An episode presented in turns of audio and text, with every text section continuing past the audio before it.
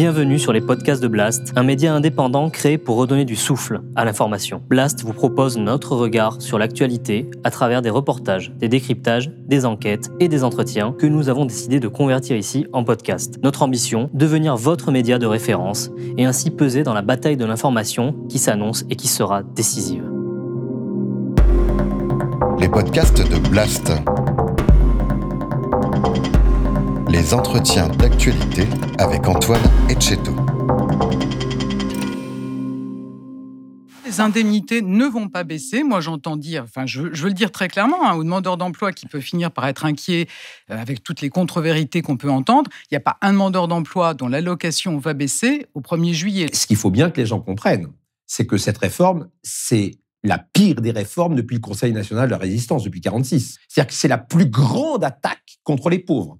C'est-à-dire qu'oser faire plus d'un milliard d'euros d'économies par an sur les plus pauvres d'entre nous, c'est un immense scandale. Bonjour à tous. Les magistrats du Conseil d'État ont bloqué le mardi 22 juin la réforme de l'assurance chômage, en particulier concernant les modalités du calcul de l'allocation qui devait entrer en vigueur le 1er juillet. C'est un véritable camouflet pour le gouvernement. Samuel Churin, bonjour. Bonjour. Vous êtes comédien, intermittent, vous êtes un des initiateurs et un porte-parole de la coordination des intermittents et précaires et membre du Conseil national de la Nouvelle Résistance. Vous êtes un opposant à cette réforme. Quel était votre sentiment lorsque vous avez appris que le Conseil d'État avait bloqué euh, la réforme de l'assurance chômage? Bah, D'abord une grande joie, une belle victoire. Je pense que c'est pas souvent qu'une euh, même réforme est retoquée deux fois, parce que pour rappel, la réforme avait été retoquée sur le fond en novembre 2020 hein, pour euh, inégalité de traitement. Et donc là, pour la deuxième fois, le gouvernement se prend une belle gifle. Donc ça fait plaisir. Après, petit bémol, parce que on va rentrer dans le détail, mais je pense que le Conseil d'État aurait pu retenir des arguments de fond dès maintenant. Bien sûr, ils n'étaient pas là pour juger sur le fond, ils étaient là pour juger de l'urgence de suspendre la réforme. Il y aura un jugement sur le fond plus tard. Mais il y avait des éléments quand même à retenir pour euh, retoquer tout de suite la réforme. Là, ils ont retenu euh, l'aspect euh, conjoncturel, à savoir, euh, bon, on n'a rien à dire sur la réforme, mais c'est pas le moment, hein, parce que économiquement, la France va mal et les gens vont pas pouvoir retrouver du boulot tout de suite, donc voilà, c'est pas le moment. Mais sur le fond, cette réforme est un tel scandale que je ne vois pas comment le Conseil d'État pourrait ne pas la retoquer totalement. C'est quoi le problème avec cette réforme? Qu'elle soit retoquée comme ça pas par une instance euh, bolchevique, hein, le Conseil d'État, des gens très sérieux. Pourquoi est-ce qu'ils ont eu décidé de retoquer cette réforme? Alors oui, déjà, il faut préciser pour les gens qui ne sont pas au courant que le Conseil d'État, ce sont souvent des collègues, des ministres ou des conseillers qui rédigent des réformes, puisqu'ils ont fait l'ENA ensemble, souvent. Et donc, les juges du Conseil d'État, c'est pas du tout euh, des juges euh, qui viennent de la magistrature. Voilà, ce sont c'est la plus haute juridiction administrative de France. Bon. De toute façon, ils n'avaient pas la possibilité, je pense, de, faire autrement. Ils, devaient retoquer. Il faut bien comprendre, je pense que cette réforme se fait un peu dans l'indifférence générale. Elle a été médiatisée par le mouvement Occupons euh, de tous les théâtres. On a essayé de la médiatiser partout. Quand on touche aux retraites, quand on touche à l'assurance maladie, ça fait écho dans la population. Mais effectivement, le gouvernement sait bien que quand on tape sur les chômeurs, en gros, tout le monde s'en fout. Bon. Mais ce qu'il faut bien que les gens comprennent, c'est que cette réforme, c'est la pire des réformes depuis le Conseil national de la résistance, depuis 1946. C'est le plus gros scandale, c'est le plus gros massacre. Il faut bien que les gens comprennent ça. C'est-à-dire que c'est la plus grande attaque contre les pauvres.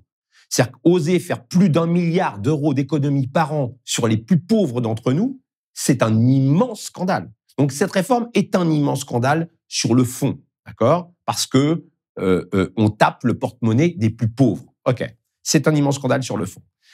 Mais en plus, cette réforme est très dangereuse parce qu'elle change la philosophie même de l'assurance chômage. Je vais y revenir après. Et troisièmement, techniquement, elle est totalement bancale parce qu'elle a été écrite par des incapables. Et donc, il y a des inégalités de traitement qui sont absolument abyssaux. C'est-à-dire que, euh, je vais commencer par là, ça va aller très vite. En novembre dernier, comme je disais, la réforme a été retoquée pour la, première fois parce que le juge a constaté des inégalités de traitement entre les allocataires de 1 à 4. Ça veut dire quoi? Ça veut dire que travail égal, à salaire égal, euh, au moment où on calcule vos droits, il y avait des écarts de 1 à 4. OK. Là, Mathieu Grégoire, qui conseille Antoine Mioncan, euh, l'avocat, a démontré et a fait valider par l'UNEDIC qu'on trouvait des écarts de 1 à 47. Vous entendez bien? De 1 à 47. C'est-à-dire que vous avez deux personnes qui travaillent pour le même salaire, qui font exactement le même nombre d'heures et qui ensuite vont avoir des écarts d'indemnisation de 1 à 47 alors qu'ils continuent à travailler pour le même salaire et pour le même nombre d'heures. C'est absolument hallucinant. C'est la grande loterie. Pour les intermittents du spectacle qui m'écoutent, c'est comme si on travaillait ensemble sur des projets, sur des projets différents, mais que on, a un même volume d'heures, un même, même volume de, de, de, montant salarial, et que ensuite, hein, pendant, pendant notre indemnisation, on a des écarts de 1 à 47 parce qu'on va travailler au mois de janvier et pas au mois de février. Parce que, en fait, ce qui, ce qui, la, loterie, elle vient de la temporalité. Mmh. Hein, suivant que euh, on travaille, par exemple, du 1 au 30, un mois sur deux, ou du 15 au 15, un mois sur deux. Vous voyez? Euh, euh, Rien que le fait d'être à cheval entre deux mois, eh bien, euh, ça, ça va faire chuter, ça va faire chuter l'indemnisation. Bon, et ça, évidemment, les salariés, ils y sont pour rien. Surtout quand on est intermittent de l'emploi, parce que vous comprenez que les traiteurs qui les appellent pour travailler trois jours, ils, va, vont pas dire ah ben non non c'est pas ces trois jours-là parce que moi ça va me faire chuter mon indemnisation parce que ces trois jours-là c'est n'importe quoi. Bon, donc ça ça devait être ça va être toqué tout de suite.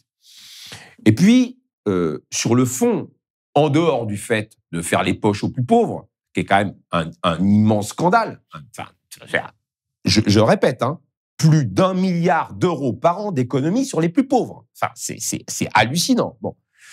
Et d'ailleurs, tout le monde est vent debout euh, contre cette réforme. Mais en plus, c'est la philosophie de l'assurance chômage qui change. C'est-à-dire que pour rappel, et je pense que l'histoire a un sens, il faut faire de la pédagogie. L'assurance chômage a été pensée par des gens comme, euh, comme Ambroise Croizat, même si lui avait pensé la sécurité sociale et les retraites par répartition. Mais ensuite, quand dans les années 60, on pense l'assurance chômage, on pense non pas comme une épargne, mais comme une assurance sociale. C'est extrêmement différent. C'est-à-dire qu'on le pense dans l'esprit de Croizat, chacun cotise selon ses moyens et perçoit selon ses besoins. C'est-à-dire qu'on peut cotiser toute sa vie sans percevoir. Vous pouvez cotiser toute, votre vie à l'assurance maladie. Si vous n'êtes pas malade, vous ne percevez rien. Puis à côté de ça, bah, si vous êtes malade très jeune, bah, par définition, vous avez très peu cotisé, mais vous, allez être couvert par l'assurance maladie pour la maladie. Euh, voilà. Donc, à partir de après 79, dans les années 80, 82, 83, on passe de cette philosophie de assurance sociale à une philosophie d'épargne. C'est-à-dire qu'avant 79, ce sont les gens qui sont le plus au chômage qui sont les mieux indemnisés. Et après, ce sont les gens qui travaillent le plus qui sont le mieux indemnisés. Là, on passe à la philosophie d'épargne. C'est-à-dire que plus vous travaillez, plus vous engrangez, en fait, moins vous avez besoin d'assurance chômage, bah, plus vous êtes indemnisé. Vous voyez, c'est l'épargne. Hein. on, cotise pour soi. Bon. Donc déjà, là, il y avait un changement de philosophie. Hein. un, un, changement de philosophie qui est que, normalement, l'assurance chômage, la vertu de l'assurance chômage, c'est indemniser ceux qui sont au chômage. Bon. Donc là, avant la réforme, déjà, l'assurance chômage, c'est un scandale. Déjà, avant la réforme, avant la réforme, il y a six chômeurs sur dix qui ne sont pas indemnisés. Il y, a plus, il y a plus de 6 millions de personnes inscrites à Pôle emploi, on est à plus de 10 millions de pauvres. Imaginez 6 malades sur 10 qui ne seraient pas couverts par la sécurité sociale. On, en fera un scandale. C'est ce qui se passe pour l'assurance chômage. Je parle, je parle avant la réforme. Oui, la situation actuelle. La situation actuelle, avant la réforme. D'accord OK. Bon. Et là, on est passé de ça, et là maintenant, il pousse le bouchon encore plus. C'est-à-dire que là, Emmanuel Macron fait du Trump. Je le redis, Emmanuel Macron fait du Trump. À, quel niveau? À quel niveau? Trump n'a pas réussi à péter l'Obamacare, le, le, ce que Obama a mis euh, en termes de système de santé. D'accord? Que voulait faire Trump? Il voulait appliquer à l'Obamacare ce qu'on appelle euh, l'experience rating, à savoir, si vous avez des risques d'être malade, plus vous êtes malade, plus vous payez. Un peu comme une assurance de voiture. Hein euh, si vous avez eu des accidents, vous avez des malus, vous payez plus. D'accord? Donc, ce qui est interdit en France pour la sécurité sociale, à savoir, vous avez été malade, eh ben, demain, vous allez cotiser plus parce que vous êtes quelqu'un à risque, vous avez eu une maladie de longue durée, etc. Ça, c'est interdit pour la sécurité sociale. Ils le font en France pour l'assurance chômage. Voilà. Ce que Trump voulait faire aux États-Unis et n'a pas pu faire, en fait, dans son mandat, il n'a pas pu le faire. Macron fait de l'experience rating pour l'assurance chômage en France. Il le fait. À savoir, il dit, il dit, vous qui avez été euh, plus au chômage, eh bien, on va vous faire plus payer que, que quelqu'un qui n'est qui, qui, absolument pas au chômage. D'accord? C'est-à-dire que là, avec la réforme, on n'indemnise plus le, les jours chômés. C'est un peu compliqué à comprendre, mais on indemnise la, les la variation du chômage. C'est-à-dire qu'en en fait, au moment où on calcule vos droits, d'accord? Si vous avez travaillé un jour sur deux, on va estimer qu'ensuite, vous serez indemnisé qu'à partir du 16 du mois. Parce que les 15 premiers jours, c'est euh, euh, ce que j'appelle l'experience rating, c'est les, les, jours où vous êtes pénalisé, le fameux malus dont je parle.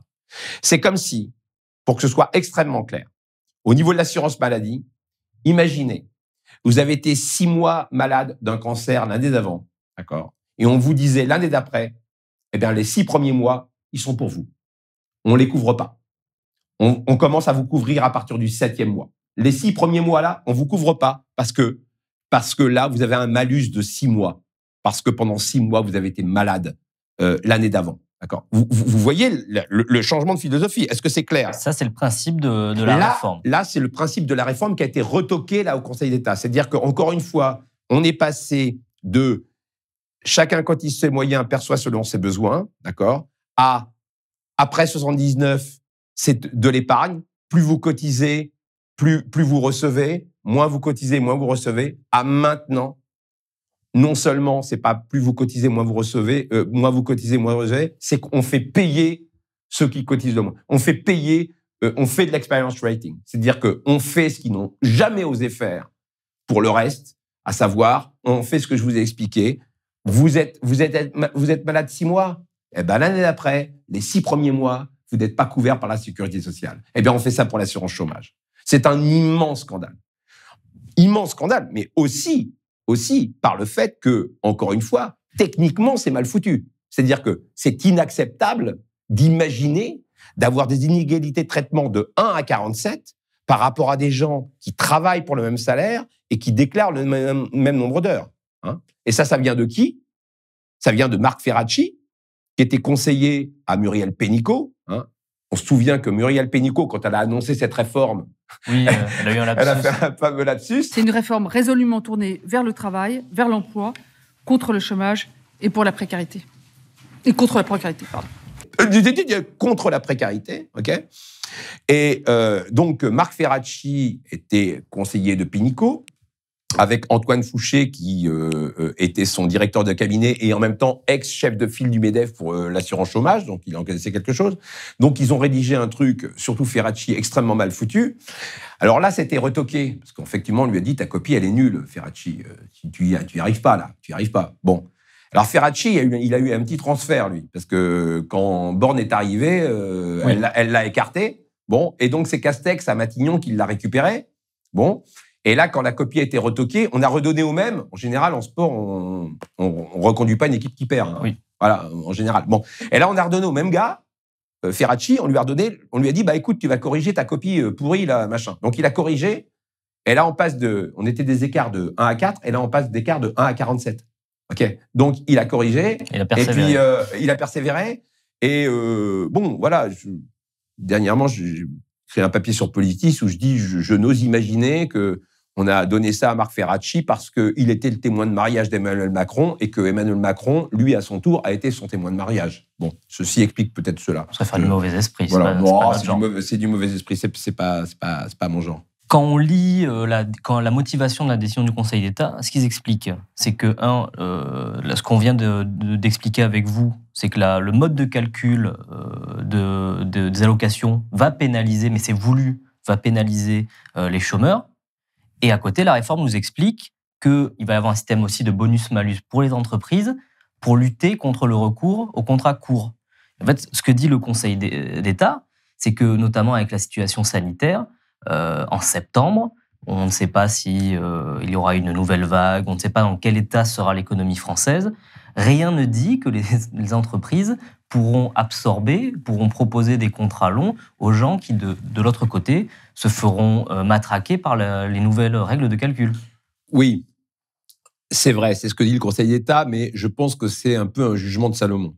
Le seul argument du gouvernement, c'est le seul, c'est de dire, et c'est hallucinant qu'on laisse passer une chose pareille, le seul argument du gouver- gouvernement, c'est de dire, il y a une augmentation des emplois précaires. Alors pour lutter contre la précarité, il faut lutter contre les précaires.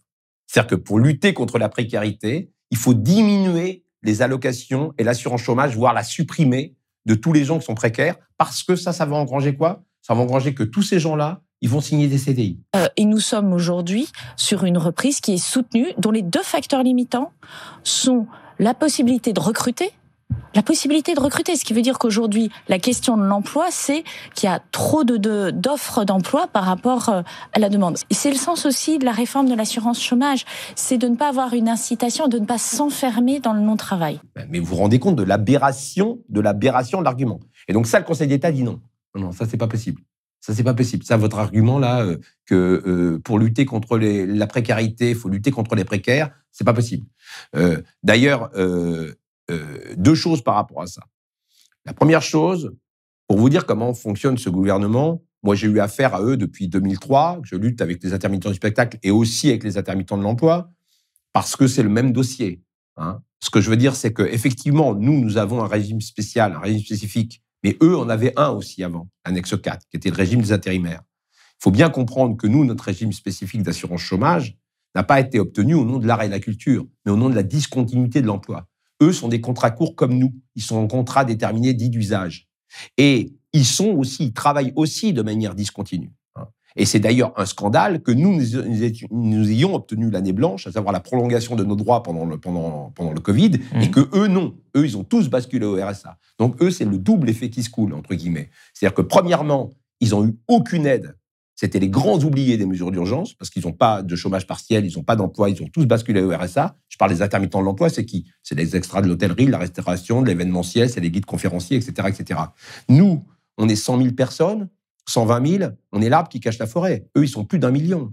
Et parce qu'on joue, parce qu'on joue du, du- du- du Shakespeare et qu'on fait des films, on a obtenu ce que eux n'ont pas obtenu, mais ils auraient dû l'obtenir pareil. Ils sont en contrat court comme nous. Pour bien comprendre, hein, parce que euh, bon, vous êtes comédien, il y a des, certaines professions qui sont plus concernées que d'autres par l'intermittence euh, et la discontinuité de l'emploi, mais on parle de euh, centaines de milliers de personnes, on parle, c'est vraiment, beaucoup de gens sont concernés, et je peux un petit peu prêcher pour ma paroisse, notamment même les journalistes, euh, les jeunes journalistes, quand on commence à être journaliste, on est pigiste, c'est-à-dire qu'on nous appelle pour travailler un jour par-ci, deux jours par-là, des fois on travaille cinq jours dans le mois, euh, on fait 400 euros à la fin.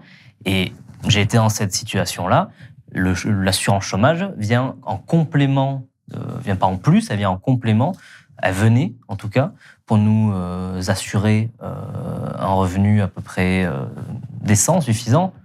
Euh, et ça, c'est quelque chose qui va disparaître. Et même pour des professions auxquelles on ne pense pas forcément, comme euh, la mienne, ça, cette réforme va avoir des conséquences très très lourdes sur les, jeunes journalistes. Mais l'assurance chômage a des conséquences sur la vie, sur la vie de, tout le monde. Euh, évidemment, là, on parle d'une chose qui est extrêmement importante à comprendre. La différence entre travail et emploi. hein. Le- le- L'emploi, on va définir ça comme ça. L'emploi, c'est ce qui est sanctionné par une fiche de paye. Là, en ce moment, par exemple, moi, comme comédien, je suis en train d'apprendre un texte. Je travaille 6-7 heures par jour et je ne suis pas payé. Je ne suis pas employé et pourtant je travaille. Un pigiste, il se passe quoi par rapport à quelqu'un qui est en contrat à durée indéterminée dans une rédaction? Un pigiste, effectivement, pour faire un papier, peut-être qu'il va travailler une semaine, avoir euh, euh, lire des ouvrages euh, sur la question, euh, faire les entretiens, etc. Mais effectivement, il sera payé que à la pige lorsqu'il rendra son papier. Hein. Et tout le travail en amont, la partie euh, cachée euh, de l'iceberg, qui est beaucoup plus importante que la partie visible, n'est pas prise en compte. C'est pourquoi, c'est pourquoi il faut arrêter avec ces droits attachés à l'emploi et qu'il faut des droits attachés à la personne. Parce qu'effectivement, le travail hors emploi n'est pas considéré. Et pourtant, vous, vous enlevez le travail hors emploi de ce pays, le PIB s'écroule. s'écroule. Vous imaginez tous les bénévoles des associations, tout, tout, tout, toutes les, les, femmes ou hommes au foyer qui élèvent leurs enfants, c'est pas du travail, ça C'est pas du travail, c'est un travail énorme. C'est pourquoi, par rapport à ça, il y a une chose qu'il faut relever. C'est tous les discours sur l'emploi sont bidons. On va vous les servir. On va, vous allez entendre parler pendant la campagne de plein emploi.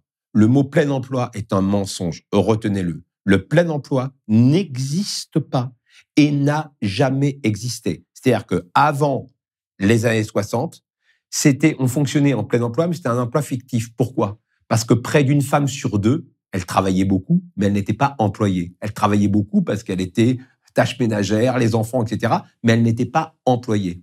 Une fois que les femmes, et heureusement, sont arrivées sur le marché de l'emploi, on s'est aperçu que le plein emploi n'existait pas. Le plein emploi n'existe pas. Donc, toutes les formules là, euh, euh, moi, président de la République, je vais vous trouver de l'emploi, je vais vous trouver de l'emploi, je vais vous trouver de l'emploi, c'est bidon. On n'arrivera jamais à trouver 6 millions d'emplois. S'ils en trouvent 1 million d'emplois, il en restera encore 5. Et donc, pour revenir aux pigistes, eh bien, les journalistes sont comme les millions, c'est pas des centaines de milliers, c'est des millions, des millions. C'est ce qui a le plus augmenté, les chômeurs de catégorie B et C, ceux qui alternent chômage et emploi. Ils sont plus de 2 500 000 en France. C'est des millions de personnes qui alternent chômage et emploi, qui vont être, touchées euh, par cette réforme. Et de fait, on, ne veut pas reconnaître euh, la part du travail hors emploi ou on ne veut pas leur accorder une continuité de revenus. Et donc, c'est très important de parler de ça parce qu'on peut multiplier les exemples. Donc, je suis très content que vous parliez des, des, des pigistes parce qu'il se passe pour eux ce qui se passe pour plein de gens, ce qui se passe pour euh, les infirmières, euh, les infirmières vacataires, parce que là, pour, le Covid, par exemple, ils ont engagé des infirmières qui étaient intérimaires.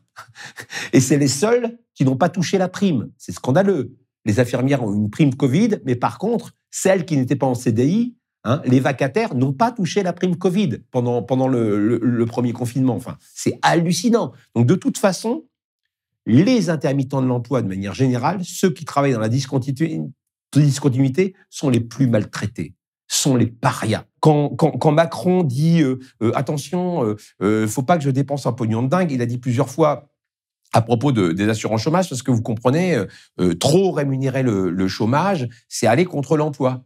Hein. c'est faire en sorte que les gens y restent, d'où la dégressivité. Hein. ils, vont appliquer de la dégressivité. Au bout de X mois, vous baissez euh, si vous continuez à être au chômage. Ils ont, déjà appliqué ça il y a, il y a 15 ans, ça n'a pas marché du tout. Ça fait, a fait le contraire de ce qu'ils voulaient faire. Et Michael Zemmour euh, rappelle toujours qu'il y a au moins huit études internationales qui montrent absolument l'inverse, à savoir mieux vous êtes rémunéré, mieux vous êtes dans des conditions pour faire un entretien d'embauche et pour retrouver un emploi plus facilement. Parce que vous comprenez que quand vous n'avez pas de toit, pas de logement, quand on, vous êtes à deux doigts de vous faire virer, les entretiens d'embauche sont beaucoup plus difficiles à obtenir. Et ce qui se passe, c'est que vous, avez au mieux des bullshit jobs, des, des petits jobs. Mais c'est ça qu'ils veulent, en fait. En fait, c'est ça. C'est quoi l'esprit de cette réforme? Eh bien, c'est ce que raconte euh, Kessler dans le très bon euh, documentaire La sociale de Gilles Perret sur Ambroise Croizat, sur la sécurité sociale. Kessler, le grand penseur du MEDEF, il dit Moi, mon but, c'est de détruire tout le programme du Conseil national de la résistance. C'est ça mon but. Et, pourquoi est-ce qu'ils veulent s'attaquer à ça? C'est ça qu'il faut bien comprendre. Pourquoi est-ce que là, ils sont vent debout et pourquoi est-ce qu'ils veulent s'attaquer à ça et pourquoi le MEDEF est main dans la main avec eux? Parce que leur but, c'est que les gens, entre leur période d'emploi, ne touchent pas d'assurance chômage afin d'aller à la pêche au petit boulot, à n'importe quel prix. Pour, leur but, c'est comme en Angleterre, que les gens aient cinq ou six petits jobs pour un SMIC en fin de mois. Leur but, c'est ça.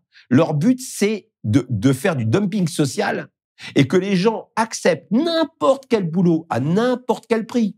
Parce que ce qu'il faut bien comprendre, c'est que sur l'assurance chômage se joue une chose essentielle, qui est le lien de subordination, le lien entre l'employeur et le salarié.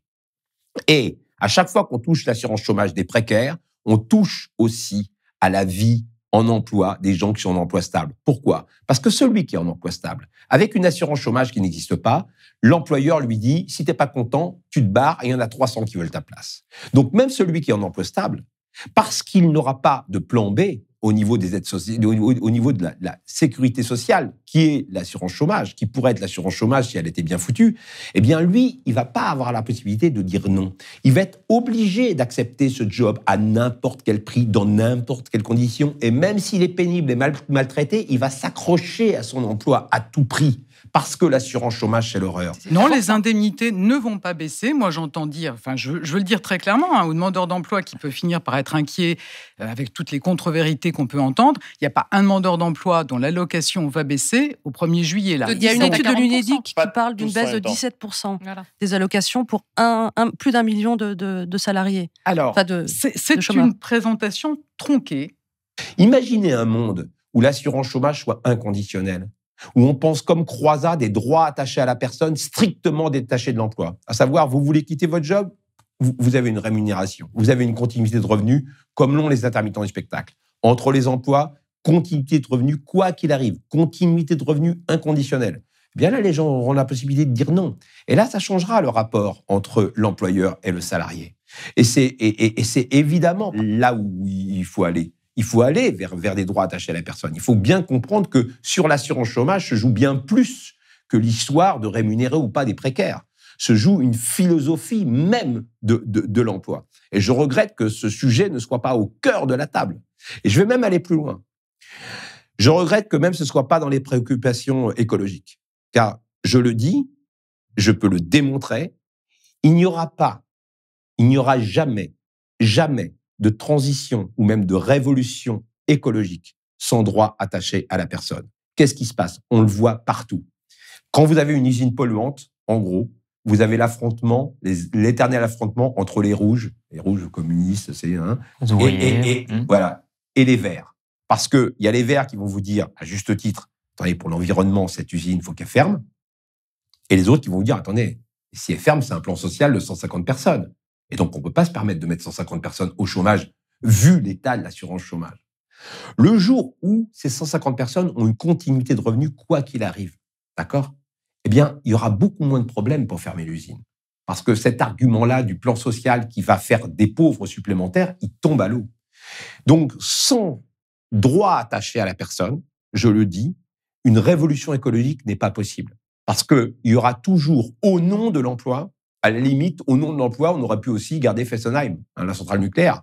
Au nom de l'emploi. Il se trouve que avant, comme ça concerne machin, ils ont, comme ça a duré des années, ils ont réussi à les, recaser. On pourrait dire, ah ben non, on ne ferme pas cette centrale parce qu'au nom de l'emploi, ça va faire un plan social, pas possible.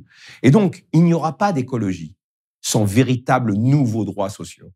Et ça, c'est extrêmement important. Et pour ça, il faut reprendre le travail de Croizat, qui a eu le génie d'inventer la sécurité sociale, les retraites par répartition, de prononcer cette phrase, je la répète, chacun cotise selon ses moyens et perçoit selon ses besoins, et surtout d'inventer des droits attachés à la personne détachée de l'emploi.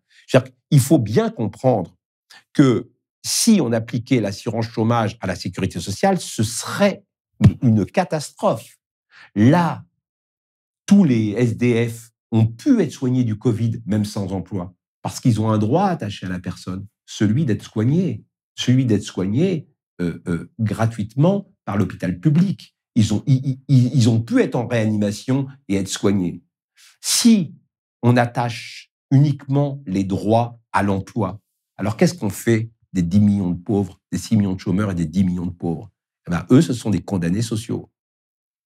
C'est pourquoi il faut absolument, absolument se battre pour de nouveaux droits, que ce soit euh, le, salaire inconditionnel de, Bernard Friot, que ce soit la proposition d'assurance chômage inconditionnel de la coordination des intermittents et précaires. Voilà. Et c'est pourquoi, d'ailleurs, par rapport à ça, je, me suis inscrit et quand Denis Robert m'a proposé de, participer au Conseil national de la nouvelle résistance, je me suis dit, oui, là, il y a quelque chose à faire pour réunir les, gilets jaunes, euh, les verts et les rouges, et pas rester comme ça dans, dans, nos revendications. Et il y a des revendications communes à trouver euh, pour plus qu'il y ait de, de, mésententes sur des points comme ça. Euh, écoutez, j'allais vous demander qu'est-ce qu'on pouvait faire à la place de cette réforme? Je pense que vous avez répondu. Là, on va un peu parler du futur parce que ben, l'exécutif n'a pas l'air d'avoir décidé d'en rester là. Ils vont revenir à la charge rapidement. Ça devait entrer en vigueur le 1er juillet. C'est repoussé visiblement jusqu'au 30 septembre. Donc le combat continue Alors, oui, c'est plus que ça. Non seulement le combat continue, mais là, c'est le nouveau scandale. J'emploie beaucoup le mot scandale, mais, mais, mais, mais, les gens ne se rendent pas compte. C'est-à-dire que la réforme a déjà été retoquée une fois en novembre. Là, elle est suspendue. Deux jours après, le gouvernement ose faire l'affront de dire non, non, non, on va l'appliquer quand même au 1er octobre. Un gouvernement qui s'assoit sur une décision du Conseil d'État, ça, devrait faire, mais je sais pas, ça devrait faire, ça devrait faire la une des journaux. C'est pas parce que je suis plongé dans le dossier H24, euh, c'est que c'est que là, c'est un truc qui est quand même incroyable. C'est un, immense scandale. Mais de toute façon, là, ils, ne pourront pas le faire. En vérité, en vérité, comme il s'est fait retoquer sur les retraites, pas par le Conseil d'État, mais euh, la conjoncture a fait que les retraites, il n'y avait pas à la faire, il s'accroche à l'histoire d'assurance chômage pour euh, l'histoire du bilan. Parce que sinon, euh, les journalistes lui diront bah, Vous aviez promis les retraites, vous n'avez pas fait, vous promis l'assurance chômage, vous n'avez pas fait. En fait, il y a plein de trucs que. Ça doit être la mesure emblématique. Voilà, voilà, c'est ça. ça. Et, et, et, et, donc là, ils, ils, veulent, ils veulent quand même la faire passer. Euh, pour rappel, tous les syndicats de salariés, les cinq confédérations sont contre cette réforme. Pour rappel, tous les partis politiques, sauf En Marche, sont contre cette réforme. Et mieux, c'est ça qui est, le plus hallucinant, c'est que Antoine Fouché, dont j'ai parlé tout à l'heure, qui était quand même directeur de cabinet de Muriel Pénicaud, donc numéro 2 du, du, ministère du Travail, qui est un des penseurs de cette réforme, qui était ex-négociateur pour le MEDEF pour l'assurance chômage. Donc quand on a vu, inutile de vous dire que quand on a vu que c'était Antoine Fouché qui était directeur de cabinet de Muriel Pénicaud, on s'est dit, ça sent très très très mauvais pour les chômeurs. Bon, lui, Antoine Fouché, a déclaré il y a trois mois qu'il ne fallait surtout pas appliquer la réforme qu'il avait co-rédigée dans ces conditions-là, en disant, bien sûr sur la première partie je suis pas d'accord, en disant c'était une bonne réforme en temps normal, mais là vu la crise, il faut surtout pas l'appliquer, d'accord? Donc donc c'est quand même assez drôle parce que euh, on peut on, peut rire de leurs arguments parce qu'ils nous expliquent que c'est une super réforme pour les précaires, d'accord? Mais alors si c'est une super réforme pour les précaires, si vous avez une crise, bah, vous l'appliquez tout de suite, au contraire. Hein, si c'est un super remède. Mais là, quand même, même le gars qui l'a rédigé dit non, non, non, mais là, là, euh, là, euh, avec la crise, là, là, vaut mieux pas, vaut mieux pas l'appliquer. Donc, le directeur de cabinet et même Pénicaud, on a touché un mot, un mot il y a un mois et demi pour revenir après trois jours dessus, mais elle a fait entendre, même elle, elle a fait entendre dans une première interview qui, qui serait pas bienvenue par temps de crise d'appliquer cette réforme. Ce que dit le Conseil d'État. Cette réforme de l'assurance chômage, elle a été euh, mise en route par, euh, par moi au moment du gouvernement d'Edouard Philippe, euh, à un contexte qui était très différent. Hein. Baisse du chômage, 400 000, 405 000 créations d'emplois en 2019, les clignotants étaient ouverts. Je pense que les systèmes d'assurance chômage doivent tenir compte des contextes. Et donc, le gouvernement d'ailleurs a modifié ce qui était déjà ce qui était prévu. On discute avec les partenaires sociaux. Moi, je suis plus aux manettes, c'est à eux d'en discuter. mais je pense qu'effectivement, il faut en discuter. Nous, nous disons que de toute façon, vous l'avez bien compris, je ne veux pas refaire la démonstration, que cette réforme est une monstruosité. Même si on était au beau fixe, même si on était dans le meilleur des mondes, même si l'emploi était sublime, cette réforme est une monstruosité. Mais ce que je veux dire, c'est que là, il y a même euh, tout le monde se délite. Et donc, on se dit, parce qu'il fonctionne par décret, hein, ils s'en foutent de l'Assemblée nationale, puisque là, encore une fois, ces décisions-là, ils peuvent la prendre, ils peuvent les prendre sans le Parlement. C'est ça qu'il faut bien comprendre. Ils les prennent par décret. Donc, ils changent le décret et disent maintenant, on va l'appliquer, on va l'appliquer ici, on va l'appliquer là. Et ils n'ont aucun compte à rendre à la représentation nationale ni au corps social. C'est-à-dire qu'ils s'assoient sur tous les syndicats, ils s'assoient sur euh, euh, le, le, législatif, sur l'Assemblée et le Sénat. Et toutes les questions, parce qu'il y en a eu toutes les semaines, que posent les députés et les sénateurs pour les supplier de retirer cette réforme, en fait, c'est des questions euh, qui, euh, de fait, ne concernent pas directement les députés. Euh, ils les posent, ils ont bien raison de les poser, parce que ça concerne les députés, ça concerne leurs administrés. Mais, les députés savent bien qu'ils sont totalement impuissants par rapport à ça, puisque la réforme ne vient pas à l'Assemblée. Ils procèdent par décret. Ils changent le texte, hop, et puis ils, remettent un nouveau décret. C'est ce qui s'est passé. Ils ont refait un nouveau décret pour le 1er octobre. Et je, j'affirme qu'ils ne pourront pas l'appliquer au 1er octobre. En tout cas, on va tout, on, va tout faire pour ça. Merci Samuel Churin. Si vous avez aimé ce podcast, s'il vous a été utile, n'oubliez pas de nous mettre des étoiles ou de le partager autour de vous ou sur vos réseaux sociaux. Blast est un média indépendant, et si tous nos contenus sont en libre accès, c'est grâce au soutien financier de nos blasters et abonnés. Pour nous soutenir, faire un don unique ou mensuel, rendez-vous sur blast-info.fr slash soutenir. Blast, c'est aussi une web télé disponible sur YouTube et Peertube et présente sur tous les réseaux sociaux. Alors suivez-nous pour ne rien rater de nos contenus et abonnez-vous à notre chaîne YouTube.